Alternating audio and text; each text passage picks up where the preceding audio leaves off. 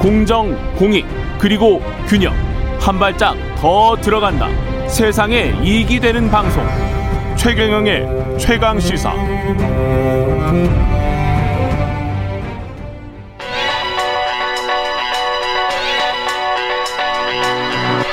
최강 시사 김수민의 눈.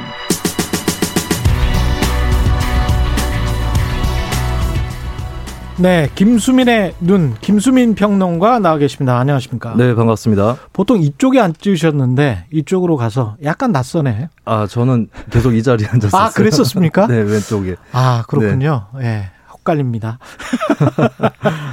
어제 오전 그 백기한 선생 타계하셨는데요.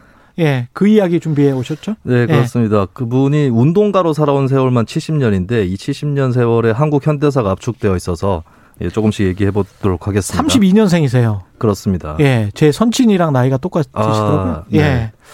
백기한 선생 운동가로 저는 뭐 몸 발치에서 뵌 적은 많은데 네. 처음 알려진 계기는 어떻게 네, 알려졌습니까? 국가적 정치적 차원에서는 1960년 4.19 부터 음, 예. 알려지게 되었는데 1950년대에 풀뿌리 운동, 농민 운동, 빈민 운동을 했었습니다. 예. 동아일보 1990, 1955년 7월 19일자 기사에 백기환 군의 31명의 학생들은 강원도 일대를 두루 순회하면서 문맹 퇴치 등 각종 계몽 운동을 전개했다. 예. 예, 이런 대목들이 나오고요.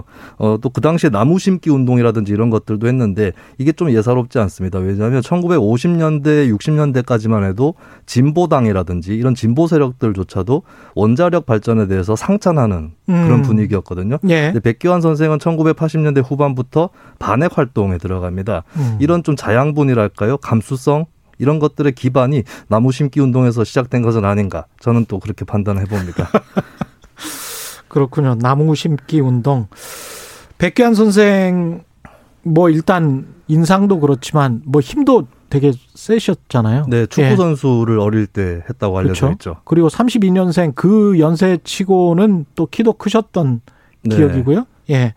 제야라고 표현을 하지 않습니까? 네네. 근데 제야의 거목인데 제야가 어떤 이야기죠? 이게 어떤 말이었죠? 이게 일본이나 한국에서 혁신계라는 말이 있었거든요. 음. 좌파라고 표현을 하기 좀 그러니까 음. 혁신계라고 좀 누그러뜨려서 표현을 한 게 있고 또 이 혁신계가 우익 출신 인사들까지도 포함을 하고 있었습니다. 예. 이게 제야도 좀 비슷합니다. 제야는 혁신에 비해서는 정치보다는 지식인이라든지 운동적 의미가 더 강하다고 볼 수가 있는데 예. 이 제야를 봤을 때는 함석헌, 장준하, 문익환, 개훈재, 백기환 이분들이 대표적인 인사잖아요. 그러니까 결국 독재라는 어떤 큰 체제가 있었기 때문에 제야라는 말이 생긴 거네요. 네. 그렇습니다. 독재 정권의 전형적인 어, 독재 시대 의 전형적인 유산이라고 볼 수가 있겠고 그러니까 민주주의 정권이었으면 제야라는 굳이 음, 이야기는 그런 표현을 없죠. 쓰지 않죠. 뭐 예. 시민운동, 사회운동 이렇게 그렇죠. 썼겠죠. 예. 이 제야를 보면은 이 운동가들이 북한 출신들입니다. 고향이. 아, 그래요? 예, 그래서 이 사람들이 원래 이제 좌우익 구도가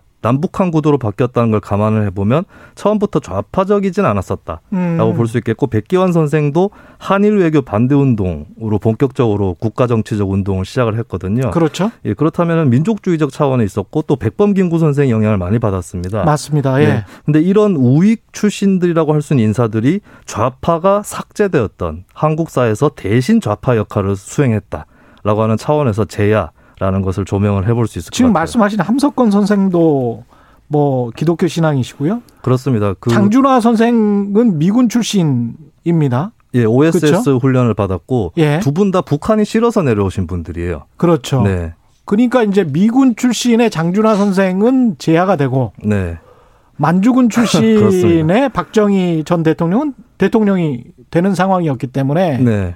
그래서 이제 제야인 거죠. 이게 그렇습니다. 뭐 단순한 좌우 구도로만 볼 예. 음. 수는 없는데 어쨌든 장준하 선생 같은 경우는 전형적인 우파입니다. 그렇죠. 전형적인 우파예요. 반공주의자 예, 출신이죠. 반공주의자고 네. 민족주의자이기 때문에 근데 그 좌파로 인식이 많이 돼 있단 말이죠 네. 사람들한테는 이게 참 어떻게 보면 한국 한국 역사의 슬픔 같은 것 같아요. 네, 그렇습니다. 예, 이분들이 좌파가 아니에요. 예, 근데 백교환 선생은 좀 다른 부분은 음. 장준하 선생과 달리 네. 1980년대까지 활동을 이어가면서 예, 진보 정당 운동 예 본격적으로 또 투신을 하게 됩니다. 그 점에서는 이제 어, 장준하 선생하고는 좀 다른 갭으로 또 위치 지을 수 있다고 볼 수 있죠. 이 백규환 선생 하면 또 유명한 사건이 명동 YWCA 위장 결혼 사건이었는데 네.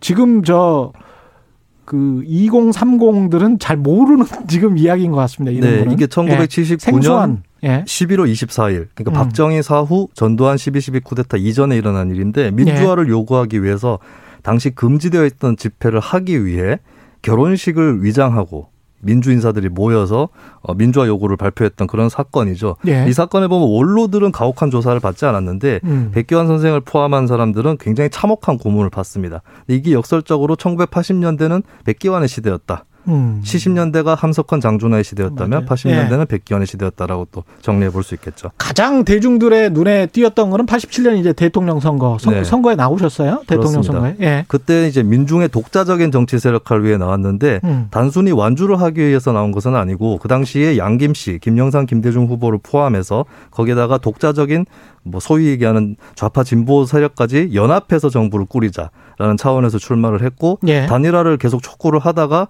안 되니까 막판에 사퇴를 하면서 그래도 음. 단일화 해야 된다 예. 이렇게 사퇴를 했죠. 반면에 1992년 대선은 끝까지 완주를 했던 음. 예, 그런 선거였습니다.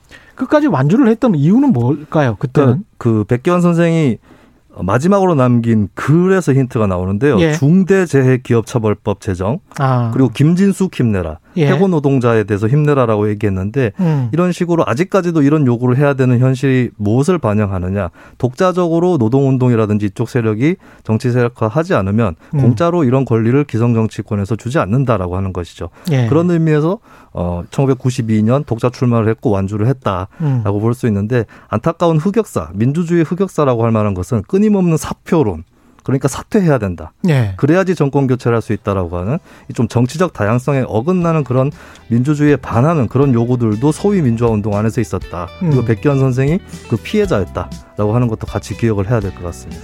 시인이기도 했고 순 우리말 한글 이런 여러 가지 이야기 뭐 동아리 이런 것들 이런 새로운 말들을 많이 그렇습니다. 또 만드셨습니다. 예. 예, 오늘 말씀 잘 들었고요. 김수민의 눈 김수민 평론가였습니다. 고맙습니다.